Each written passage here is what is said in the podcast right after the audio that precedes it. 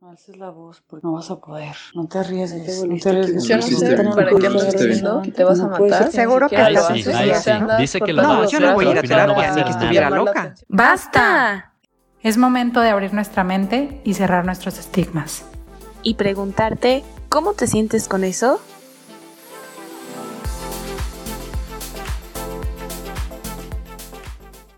Bienvenidos a ¿Y cómo te sientes con eso? El podcast donde buscamos crear este espacio de diálogo para cuestionarnos ciertos temas de salud mental. Mi nombre es Andrea Castellanos y el día de hoy me acompañan Lore Álvarez y nuestra invitada especial, Reina Raquel. Hola. Hola a todos, bienvenidos a este séptimo episodio ya de nuestra temporada que estamos dedicando al cuerpo. Los que están siguiendo más o menos el tema de nuestros capítulos bien sabrán que en esta temporada hemos estado hablando acerca de temáticas que giran en torno a las preocupaciones corporales, al body shaming, a, a los trastornos de conducta alimentaria, a la manera en la que buscamos el equilibrio entre nuestro cuerpo y nuestra mente. Y el día de hoy tenemos una invitada especial que no vamos a hacer mucha introducción antes de comenzar a, a platicar con ella. Una invitada especial que nos va a contar su testimonio de cómo es vivir con un trastorno de conducta alimentaria y cómo es también pues superar esta parte.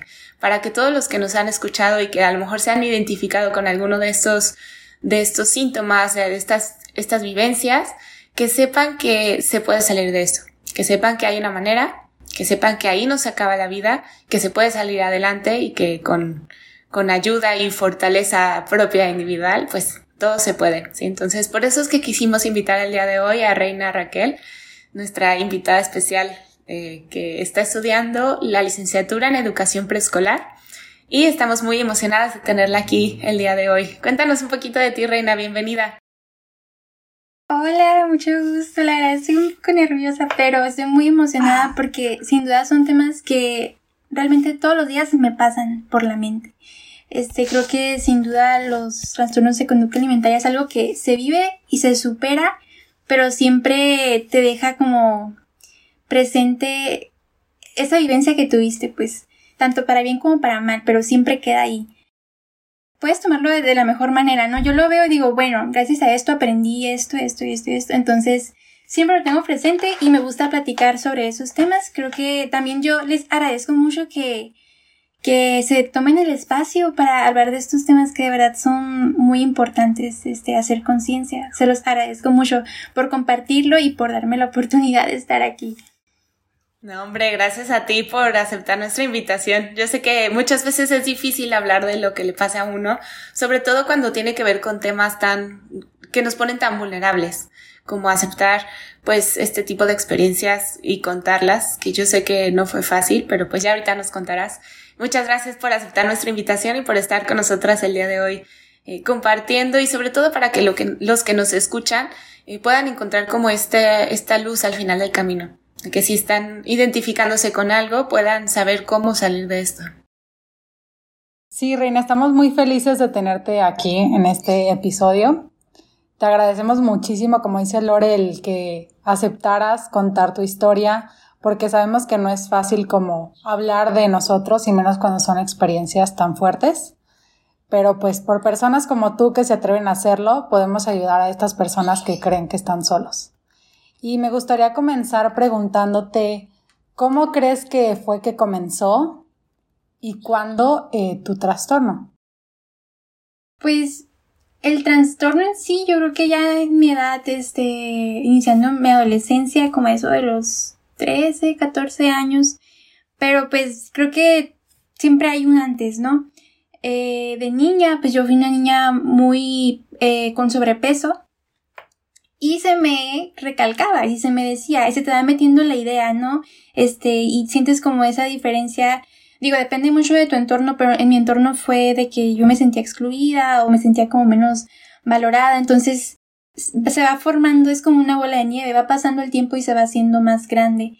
Y llegó un momento en que lo vi como... Es que yo, siento que de alguna manera no me di cuenta que, que estaba haciendo las cosas mal, porque lo vas normalizando mucho. Pero sí, yo pienso que a, a eso de los 13 años este, empecé con esos hábitos eh, pues sí, contraproducentes. ¿Cuándo fueron o qué edad tenías cuando empezaste a recibir estos primeros comentarios acerca de tu, de tu sobrepeso que nos comentas? Sí, yo creo que como a eso de los ocho años. Y justamente hace unos días estaba leyendo sobre un libro y decía qué crueldad que a los nueve, ocho años un niño esté haciendo dietas en vez de, no sé, ponerse a jugar o ponerse, o sea, que esté preocupado por las dietas, pues. Entonces, tal vez en esa edad no estaba de que, ay, es que, o sea, pero me sentía mal. Entonces fue como creciendo, creciendo hasta que llegó una etapa en que ya fue algo más, más grave, ¿no? Claro, y es que como tú mencionas, de hecho lo hablamos hace unos episodios, que en un libro, digo, tal vez ya el mismo, ¿no? Que yo estoy leyendo, también hablaba de cómo niñas tan chiquitas como 6, 7 años ya tienen esta mentalidad de la cultura de las dietas y cómo va jugando mucho con su cerebro y con su percepción en el espejo que la distorsiona y la vuelve diferente. Que supongo que fue algo de lo que te pudo haber pasado a ti, porque como tú dices, no es que al día siguiente te despertaste y te veías diferente o te sentías diferente, sino que fue como una bola de nieve que poco a poco se fue construyendo. Tú no naces odiando tu cuerpo, o sea, son cosas y son ciertas ideas que vas adoptando que pues erróneamente pasa, pero no es así que, ay sí, o sea, es algo que se aprende. Qué fuerte tu frase. Pero estoy, estoy muy de acuerdo con eso, ¿eh? Y nos dices que fue como alrededor de los 12, 13 años que comenzó. ¿Qué fue lo que comenzó en ese entonces? Ay, pues empezó con este los laxantes. Ahí se me hizo, pues ya ¿no? Dicen que las mamás siempre tienen, o mi mamá por lo menos siempre ha tenido como las pastillas por su metabolismo y así. Y yo decía, bueno, pues si lo que yo como lo saco rápido, pues no va a haber problema. O sea, fácil. Entonces llegó un momento que pues obviamente el organismo se acostumbra y ya te haces dependiente de eso y pasa y luego llega la frustración. Entonces, o sea, empezamos con laxantes, este, luego los castigos de que pues por supuesto ay comí mucho o, o tengo que hacer un déficit calórico este y luego si no lo cumplo me siento mal y me privo de comida y luego me da un ataque de como ansiedad y me o sea me empiezo a comer mucho. Entonces es como un sub y bajas este y sí. Que es como un círculo vicioso no lo que dicen de pero a mí me llama la atención porque te mueves por la culpa cuando estás ahí no entonces no como porque me siento culpable y luego me da un atracón, que es lo que tú dices de comer mucho. Y pero luego me siento culpable por comer mucho, entonces me castigo. Pero nos enseñan, ¿no? Es muy fuerte porque te enseñan que tienes que sentirte mal y castigarte si no te ves como cierto estándar que alguien decidió que era el ideal para nosotros como mujeres que es algo que nosotras nos hemos estado cuestionando en estos capítulos, ¿no? ¿Quién decidió cómo nos teníamos que ver y por qué era así? Y lo triste es que esto ha perdurado por años, o sea, y la verdad me encanta que, que ahora veo más de que cuentas que, que busquen este positivismo en que todos los cuerpos son perfectos a su manera, me encanta y es una manera de, de, resistencia, de lucha, de revolución.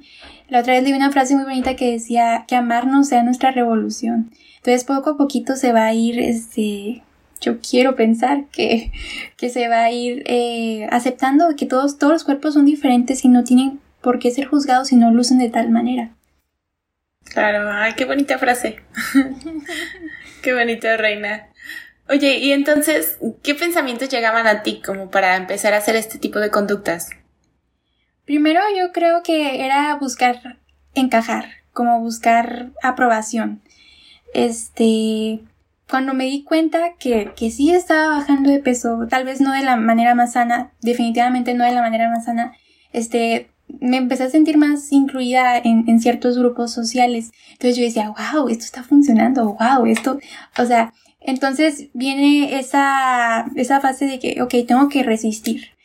Que la, qué fea frase, pero bien dicen de que, ay, no, es que la belleza cuesta. Entonces, ese era como, lo tenía bien grabado y yo decía, bueno, la belleza cuesta, ni modo, o sea, a mí me tocó ser así, yo no soy delgada naturalmente, ni modo, tengo que eh, someterme a ciertas cosas, ni modo. Entonces, creo que eso sí lo tenía muy presente, que la belleza cuesta, cuando no es así, pero era mi pensamiento de aquel entonces. Que y cuántas veces no hemos escuchado esa frase, ¿no? De la belleza cuesta. Cuando estás sufriendo por un ejercicio, cuando te duele una depilación, cuando estás haciendo algo que lastima tu cuerpo, hablando como de algo físico, digo porque tal vez como, no sé, un hombre, no digo que todos, pero no puedan entender, ¿no? Pero el simple hecho de depilarte una ceja, Duele hasta la... de quitarte unos vellitos de tu cuerpo, si no te los rasuras, duele. Pero como dice ella, te lo meten aquí, que la belleza cuesta y no solo cuesta en cuanto a dolor, cuesta muchísimo dinero el mantenerte. Oye, ¿y qué sentimientos y emociones experimentabas en aquel entonces? Es que, creo, o sea, creo que yo hacía una balanza porque por supuesto se me antojaba esa pizza o por supuesto se me antojaba el espagueti o el pastel. Pero luego decía, bueno, pues cuando yo salga con mis amigos, este, no sé, voy a encajar más o la ropa me va a quedar mejor por el cuerpo. Entonces era como de que, bueno, pierdo este placer que es la comida, este, disfrutar la vida, salir con él, porque hasta dejas de salir porque va a haber comida que no comes. Entonces digo, ok, es un precio que tengo que pagar para yo sentirme bien el día que salga y me ponga ese vestido. Entonces es como, lo veía como una balanza, pues por supuesto me sentía mal, pero en cierta, en cierta situación me sentía bien. Entonces creo que ahí se va este, balanceando todo. Sí, como negociar para ver que, bueno, estoy perdiendo esto, pero estoy ganando esto otro, por otro lado. Sí, justamente. ¿Y realmente sentías que valía la pena? En su momento. Digo, ahorita, pues tal vez tu reina de ahorita piensa diferente, ¿no? Pues sí, la, la reina con esa mentalidad, por supuesto, diría, claro que valía la pena. O sea, porque por, bueno, pues suena muy, muy trágico, ¿no? Muy dramático, pero por primera vez me sentía incluida o me sentía este, aceptada. Que ahora pienso y digo, bueno, pues es que si esas personas no me aceptaban por como eran, no eran las, no, eran, no era un, un entorno sano. O sea, no era un entorno pues bueno para mí, digo, yo creo que el amor y la amistad tienen que ser incondicionales y va mucho, mucho, mucho allá de un cuerpo. Pero en aquel entonces me sentía valorada y me sentía aceptada y yo decía, bueno, pues vale la pena. Digo, no estaré del todo feliz, pero estoy feliz en este aspecto, ¿no? ¿Y quién crees tú que te hizo creer o cómo se formó esta idea de que tenías que tener un cuerpo de, cierto, de cierta manera para que fueras aceptada? Suena muy fuerte esto. Este. Mi mamá siempre me dice, no digas eso, pero es parte de, de, creo, de mi historia. Yo diría que mi abuela.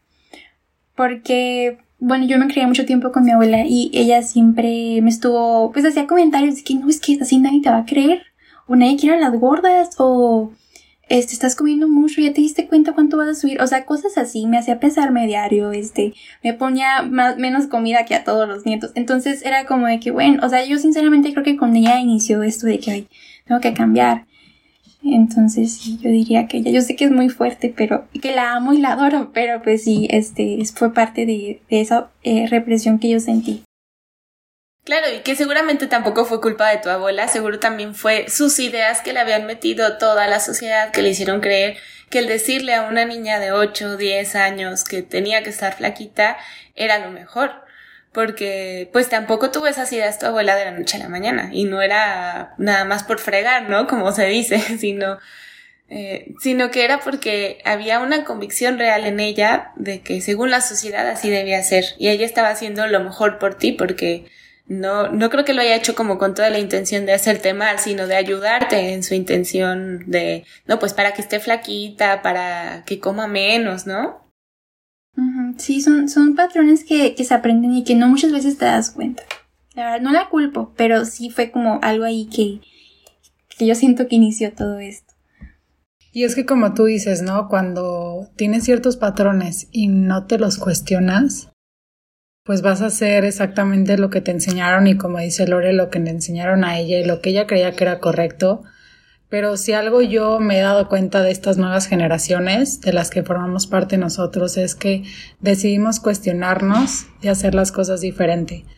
Yo digo, se agradece todo lo que nos enseñaron, porque lo hicieron con todo el amor y con todo lo que sabían. Pero ahora nos toca a nosotros cuestionar por qué creo esto, de dónde vienen mis creencias, mis patrones, y cómo puedo hacerlo diferente, ¿no? Por eso yo te aplaudo muchísimo que estés aquí hablándolo, porque es una manera de decir, sí podemos hacer las cosas diferentes, sí podemos salir de esto y no me voy a quedar como con mi historia porque puedo ayudar a otros al contarla. Y no todo el mundo se anima a hacerlo. Sí, la verdad es que es un proceso, pero hasta es liberador, fíjate, cuesta mucho y yo siempre he dicho que mostrarte vulnerable cuesta bastante, pero es de alguna manera, pues nunca sabes qué está viviendo el otro, este, y, y es muy gratificante como que esas palabras te puedan abrazar y saber, oye, sabes que no estás solo. Oye, Reina, ¿y cómo fue que te diste cuenta de lo que estabas viviendo? Porque nos decías hace rato que no te alcanzabas a dar cuenta de, de este tipo de conductas que llevabas o no te alcanzabas a dar cuenta que no eran las más adecuadas, ¿verdad? Sí, este, me di cuenta cuando empecé a ir a, ir a terapia, este, justamente en la clínica en la que se me llevó porque mi mamá, mi mamá se dio cuenta de, de estas eh, actitudes y, y, estos comportamientos que estaba teniendo. Entonces, pues por supuesto me llevó a una clínica, ahí tenía mi nutrióloga, tenía mi psicólogo y tenía un coach que me daba como tipo rutinas y así, ¿no? Que todo esté balanceado, balanceado tanto mente como cuerpo. Y justamente en la terapia como que procesé muchas cosas y ahí me di cuenta de que, oye, algo estoy haciendo mal. ¿Y cuánto tiempo pasó para que alguien más se diera cuenta de tu familia de esto que estabas viviendo? Ay, yo creo que unos dos años tirándola a tres, dos años y cachito, o sea, sí duré bastante. Y siento que conforme pasaba el tiempo, iba subiendo la intensidad de lo que hacía, ¿no? Entonces, y de hecho es algo que, que le agradezco a mi mamá, porque si ella no me hubiera, si no se hubiera dado cuenta, quién sabe hasta dónde hubiera llegado. Porque ya, este, esos, eh, ahora sí que las secuelas de, de esos hábitos que estaba tomando, ya me habían privado de muchas cosas, ya tenía, me hicieron un examen después, tenía anemia, hace mucho que no, este, recibía mi, mi regla, entonces era como, eso ya me estaba afectando, y yo ni en cuenta, yo según yo estaba haciendo las cosas bien, pero sí. Creo que eso pasa, ¿no, Reina? Que empiezas con algo chiquito o aparentemente chiquito, como tú decías, los laxantes, y no sabes en qué momento escalas tanto al punto de que, como tú dices, ya no tienes tu periodo. Y eso es común, ¿eh? O sea, eso pasa cuando ya estás a un, como un nivel más avanzado de este trastorno. Digo, no sé si lo sabías, pero eso significa que ya habías avanzado bastante, como tú dices, y ni siquiera cuenta te habías dado. Entonces creo que a veces también las personas tienden a minimizar sus propias conductas o las personas a su alrededor que dicen, ay, pues solo no se le antoja una comida, no importa. Cuando de repente su hija ya no está comiendo más que una vez al día, o ni siquiera una vez, pero nadie se da cuenta, o cuando toma demasiados laxantes. Entonces, creo que es importante también como hacer énfasis en que por más chiquita que sea la conducta, tienes que checarlo si tú lo estás viviendo o si tienes alguien cercano, porque en cualquier momento, pues se va de tus manos. Yo me acuerdo que hasta este, mis comidas hasta llegaban a ser hielos. ¿Hielos? Me, me agarraba un vaso y ponía así de que hielos y que voy a comer estos hielos. Porque como muerdes, sientes como que. O sea, ya eran cosas muy graves. Y para mí esto era normal. Y sí existe esa. esa distorsión que, ves al espejo. Porque ahora veo fotos pasadas y digo, no manches, está, estaba huesito. O sea, estaba muy, muy, muy flaquita. Este, y yo aún en ese entonces decía, quiero más. O sea, llega como esa inconformidad, este, y sí, sí es enfermizo, que, que te, tú te exiges tanto y no, realmente no estás consciente de, de, lo que está frente al espejo. O sea, que, que eso que estás viendo en el espejo no es algo sano. ¿Y cómo lo hiciste? O bueno, más bien, ¿Cómo le hacías como para controlar el hambre? Porque me imagino que ahí seguía, ¿no? Bueno, eso a mí me intriga mucho porque yo soy bien comelona. y que yo no me imagino, pues, cómo, cómo le haces, pues, cuando estás viviendo un trastorno de este tipo para combatir el hambre. Pues sí, es, yo creo que mucho tiempo mi alimentación fueron manzanas verdes y muchos líquidos, este, pero agua natural o cuando me daba el gustito me hacía un té. Para, para mí eso era de que hay el gusto, ¿no? Este, pero sí, entre muchas manzanas, entre verduras, pero pues no tiene nada de calorías, la verdad. Entonces, y luego todo el líquido que te metes, pues te llenas. Entonces, para mí eso era lo, lo sencillo. no lo bueno, pero lo sencillo.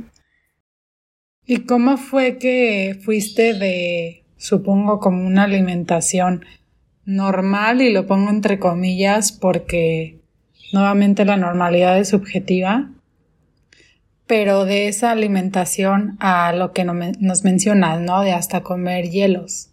¿Cómo fue este cambio? O sea... Pues creo que la báscula te puede tanto alentar como echarte para atrás, ¿no?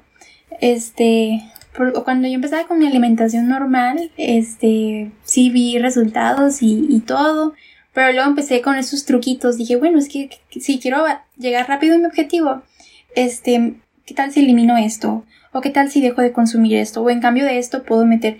Pero pues por supuesto te limitas tanto que llega un punto en que no es nada lo que, lo que estás consumiendo. Entonces fue gradualmente, este, y pues era muy, es que no sé si disciplinada es la palabra correcta, pero era muy así, o sea, yo muy estricta conmigo misma, pues. Entonces yo decía, bueno, si ya empecé esto, ya lo voy a seguir. O sea, no, no puedo echarme para atrás. Y entonces fue hasta que te, te llevaron a la clínica que te diste cuenta de todo esto que estaba pasando contigo. Sí, este, un día, el día que mi mamá se dio cuenta, yo creo que tendría como unos 15 años, 14, 15 años, este, estaba estábamos comiendo unos taquitos y tenía la maña esta de, comer, o sea, es lo que había hecho antes, pero comía la comida y luego como que así, como que me sueno la nariz y eh, le echaba la comida, regresaba la comida a la servilleta. Entonces lo escondía.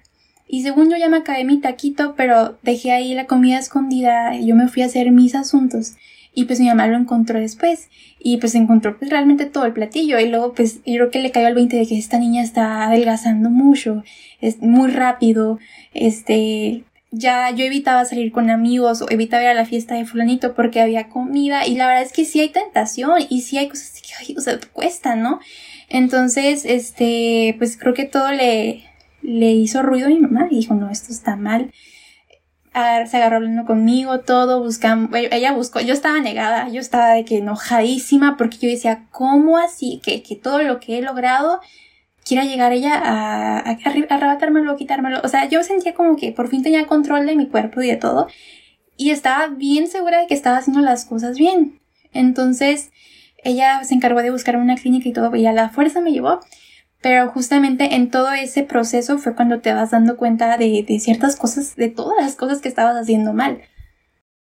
Entonces tu, tu mamá te decía y tú decías, no es cierto, claro que no.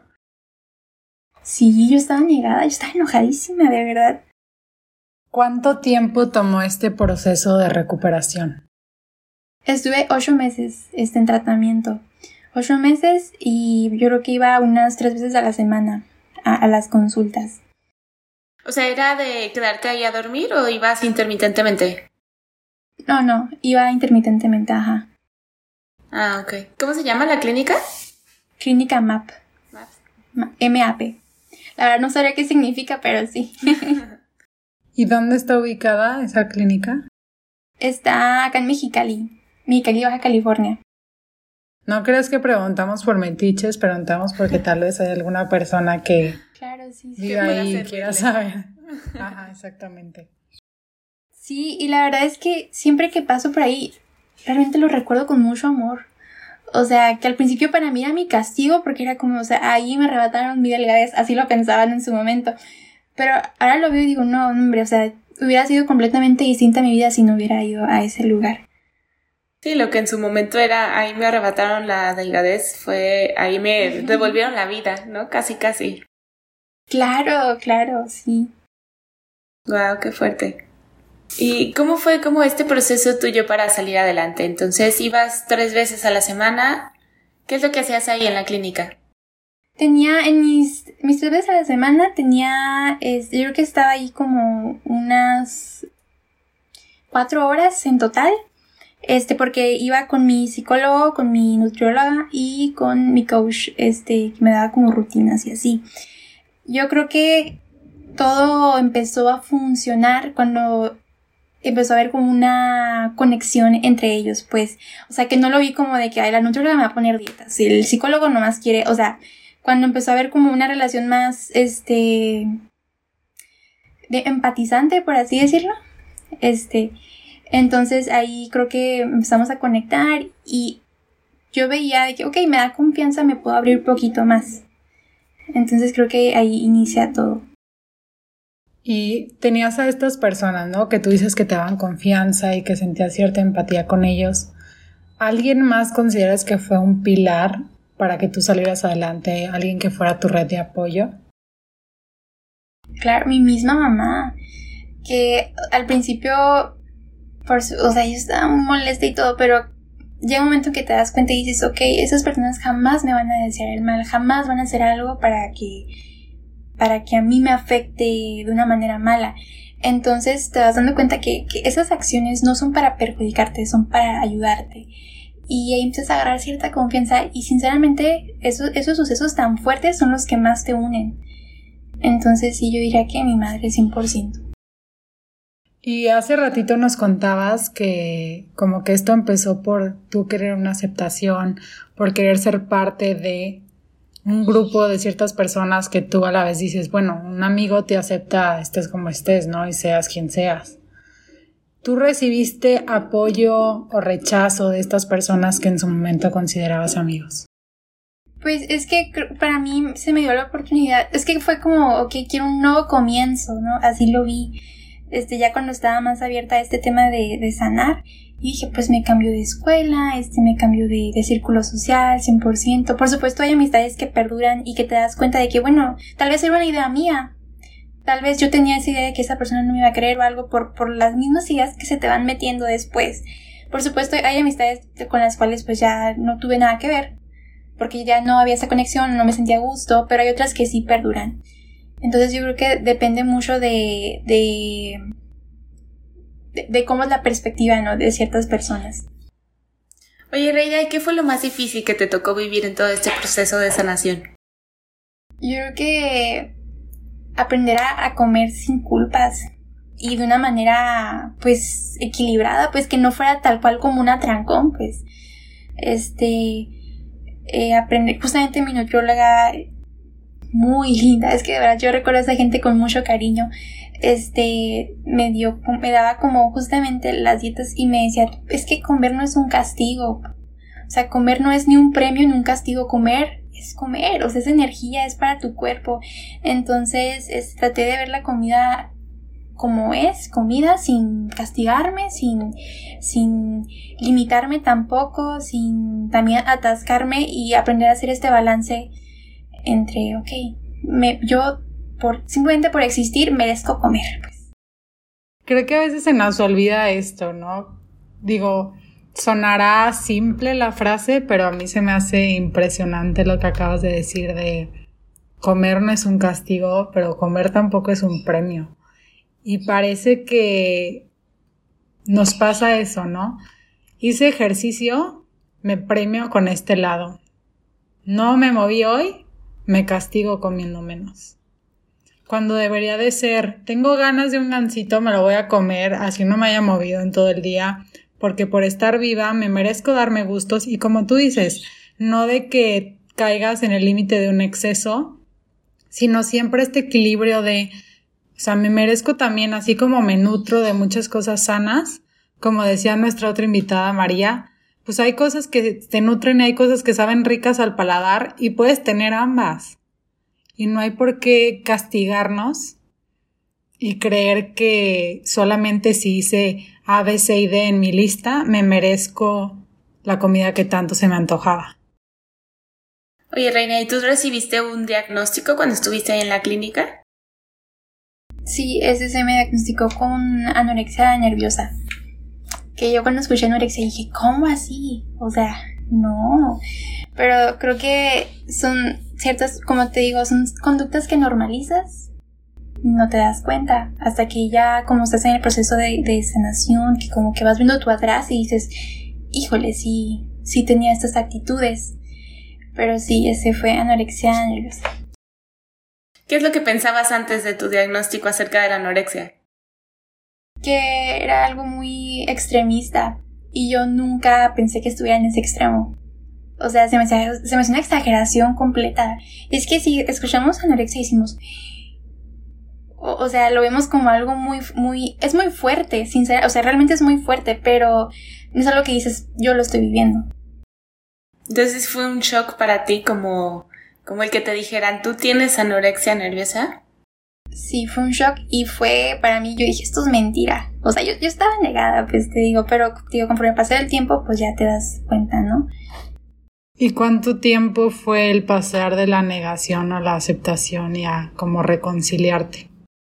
Yo creo que ya a mitad del tratamiento, yo creo que los, desde el tercer mes, como que vas agarrando la ondita, el cuarto mes ya yo empecé a sentir como más a gusto con mi ahorita y dije, ok, antes no estaba tan bien, no me sentía tan bien como me siento ahorita. ¿Y en algún punto sentiste alguna como que ibas a recaer o que ibas a volver a lo mismo?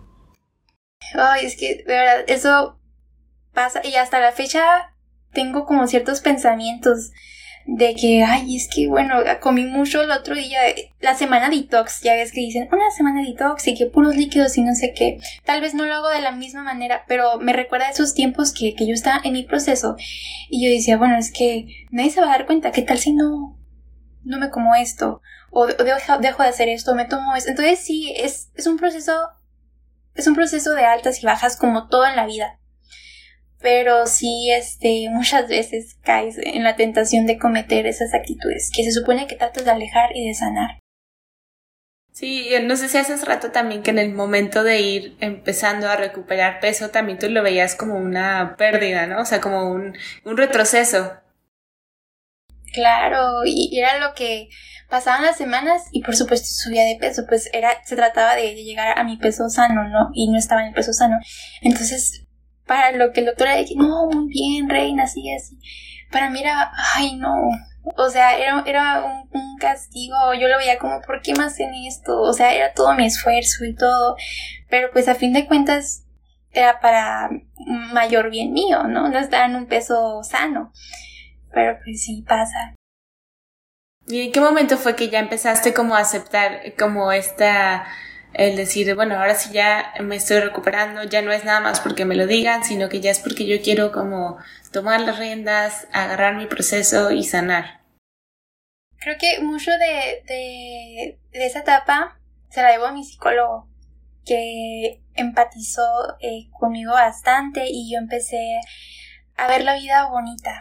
O sea, a ver la vida como de que yo no tengo que sacrificar algo mío, algo tan vital como es alimentarse, este, para lucir bien. Como que empezó esa, esa idea de que mi cuerpo está bien como es. Yo no tengo que forzarlo a lucir de una manera, mucho menos sacrificándolo de cosas tan vitales, este, para alcanzar una meta que ahí me empecé a cuestionar, ¿realmente quiero esto? O ¿realmente es algo que yo desee verme así? ¿O es algo que si lo hago la sociedad me va a ver mejor? Es, un poco fuerte eso de los estándares, pero muchos, muchas veces si te pones a pensar no es algo que tú realmente desees, o sea, es algo que lo quieres para encajar. Totalmente de acuerdo, creo que pues es lo que decíamos, ¿no? Si no te cuestionas las cosas, si no te preguntas por qué crees lo que crees, pues simplemente te vas a ir a donde te lleva la sociedad y tal vez en algún punto de tu vida tengas 40, 50 o 20, vas a voltear y vas a decir, todo lo que he hecho lo he hecho por mí lo he hecho porque quería, como tú dices, encajar en una sociedad que tal vez ni siquiera te gusta. Digo, afortunadamente ahora se abre más el diálogo, como tú dices, hay cuentas que es mucho el body positive y todo esto, que para mí es lo ideal, la verdad. Considero que como aceptamos la diversidad de, de personas de África, de Asia, de Europa, de Estados Unidos, México, etcétera, deberíamos de aceptar una diversidad de cuerpos, ¿no? Imagínate que quisiéramos que todos se vieran como un europeo, pues estaríamos muy equivocados. Y qué aburrido. Yo siento que, que eso de vernos, eso de ser distintos es, es lo que hace que, que esta comunidad y coexistir como humanos sea interesante y sea bonito y aprendamos unos de los, unos de los otros. Oye, ¿y actualmente cómo te sientes como con estos temas? Nos dices que hay altas y bajas, que a ratos llegan pensamientos, pero ¿cómo definirías ahorita tu relación con la comida? Mi relación con la comida ahorita yo considero que, que somos buenas amigas, por así decirlo. Este, ahorita estoy eh, trabajando en sentirme bien justamente por mí. Por supuesto, hay etapas que digo, bueno, es que si estoy subiendo unos kilitos, pero luego digo, bueno, está bien, pero no es algo que realmente me afecte. Digo, yo, mientras sea consciente de que hago ejercicio, este, que como balanceado, que me permito mis, mis, lo que se me antoje, pues no es como de que diga, ay, es que luego no, o sea, realmente si me quiero comer una galleta, me como una galleta, este, creo que siempre hay como esos pensamientos fugaces negativos de que es que no, es que esto, o sea, pero justamente ahorita me siento en un balance considerablemente sano. Qué bueno, me da mucho gusto escuchar eso. Me gustaría que nos dieras, digo, desde tu punto de vista, tu vivencia, tu historia personal, ¿tú qué recomendación le darías a una persona que en este momento está viviendo un trastorno o que está saliendo adelante de ello o que ya lo vivió pero como que aún no se siente al 100%? ¿Qué les dirías? ¿Qué les recomendarías? Yo siento que eso se siente, que creo que cuando lo estás viviendo no es algo que digas estoy 100% bien o ¿sabes? estoy haciendo algo que, que me encante, porque por supuesto duele privarse de la comida o duele tomar ciertas actitudes. Este, yo le diría que se cuestione bien si realmente lo que estás haciendo es correcto y veas bien por qué lo estás haciendo. Por supuesto, buscar ayuda. Este, esas cosas son muy difíciles pasarlas solas y justamente a lo mejor con la voz de alguien más te, te haga abrir un poquito los ojos y te haga cuestionarte más si realmente esto es, es sano. Este, el internet es un mundo muy amplio ahorita y puede ser tanto súper bueno como súper malo. Entonces también ver, ver bien qué contenido estoy consumiendo, porque puede que justamente ese mismo contenido me esté creando o me esté haciendo una idea este, que me pueda lastimar después. Entonces creo que sí es hacer como un detox, eh, no de comida, sino de tu entorno y, de la mente, de, de esos pensamientos este, que te puede, que te lastiman y que a veces no te das cuenta, pero en gran parte eso es lo que más afecta. Y que sepan sobre todo que no están solos, que siempre es como mi mantra de, vida, pero siempre todos los días tienen la oportunidad de renacer y de trabajar en ti. Entonces lo que pasó ayer, pasó ayer. Hoy puedes iniciar de nuevo y por muy cursi que suene, la vida está llena de oportunidades. Entonces es abrazar el momento y decir, ok, voy a trabajar en mí. Aunque me cueste, voy a trabajar en mí por mi bien. Qué bonito, Reina. Yo creo que eso es de lo más difícil de la recuperación, ¿no? El también dejar de juzgar a lo que hiciste anteriormente y decir, bueno, ya, ahorita ya es esto, aquí estoy, de aquí me agarro y de aquí empezamos otra vez, porque muchas veces nos volvemos autocríticos cuando estamos buscando mejorar y nos damos de latigazos de todo lo que hacíamos anteriormente y pues tampoco se trata de eso, pues solo de hacer como conciencia, de pedir ayuda, como nos dices tú, de saber que hay alguien más que te puede echar la mano y, y de darle otra vez, ¿no? Como dices, de empezar de ceros a lo mejor. Y yo creo que es súper válido también, como tú dices, e importante cuidar lo que consumes más allá de lo que estás comiendo, porque hay muchas cuentas que sinceramente no aportan nada y por el contrario te hacen sentir mal, te hacen sentir que no encajas. Entonces, como también checar mucho qué es lo que estoy viendo, qué es lo que estoy leyendo, qué es lo que estoy buscando en Internet, porque ahora la información es infinita. Entonces, hay que asegurarnos de que lo que veamos sume a nuestra vida y no nos dé como este bajón emocional. Y me encantó esto que dices que es como cada día puedes volver a empezar y hacer las cosas diferente porque si lo vemos así, es como lo que dice, ¿no? Vive cada día como si fuera tu vida. Entonces, pues hay que ser autocompasivos y aceptarnos poco a poco, porque no es de un día para otro, pero sí saber que las cosas pueden ser diferentes y que podemos cambiarlas. Oye, y ya para ir terminando, ¿cuál consideras que fue una de las piezas claves o más importantes para salir adelante? Ay, ir a terapia. Yo estoy enamorada de la profesión. Sí, sí, sí, de, los psicólogos yo los admiro tanto. Se me hace una maravilla este cómo esas personas pueden influir eh, y, llegar a impactar tanto a alguien. O sea, fue mi primer psicólogo y ahora lo recuerdo y digo, wow, lo amo. Y, veo a cualquier psicólogo que, real, que realmente vea que la apasione esto y digo, ay, no, yo, yo las admiro, o sea, realmente es maravilloso. Ir a terapia es muy importante, que me encanta que cada día se esté normalizando más, que se esté aceptando más. Pero sí, no, no, yo, yo antes pensaba de que, ay, ¿cómo era el psicólogo? No estoy loca. O sea, yo era ese pensamiento.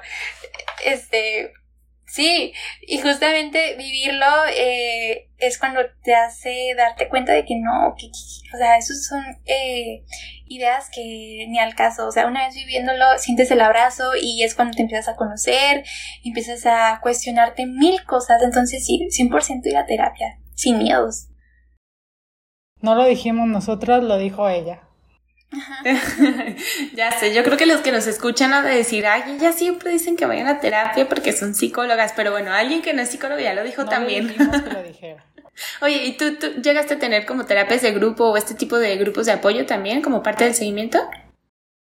Bueno, no como tal, este, pero fue cuando empecé como a entrar a esta comunidad del body positive y todo eso.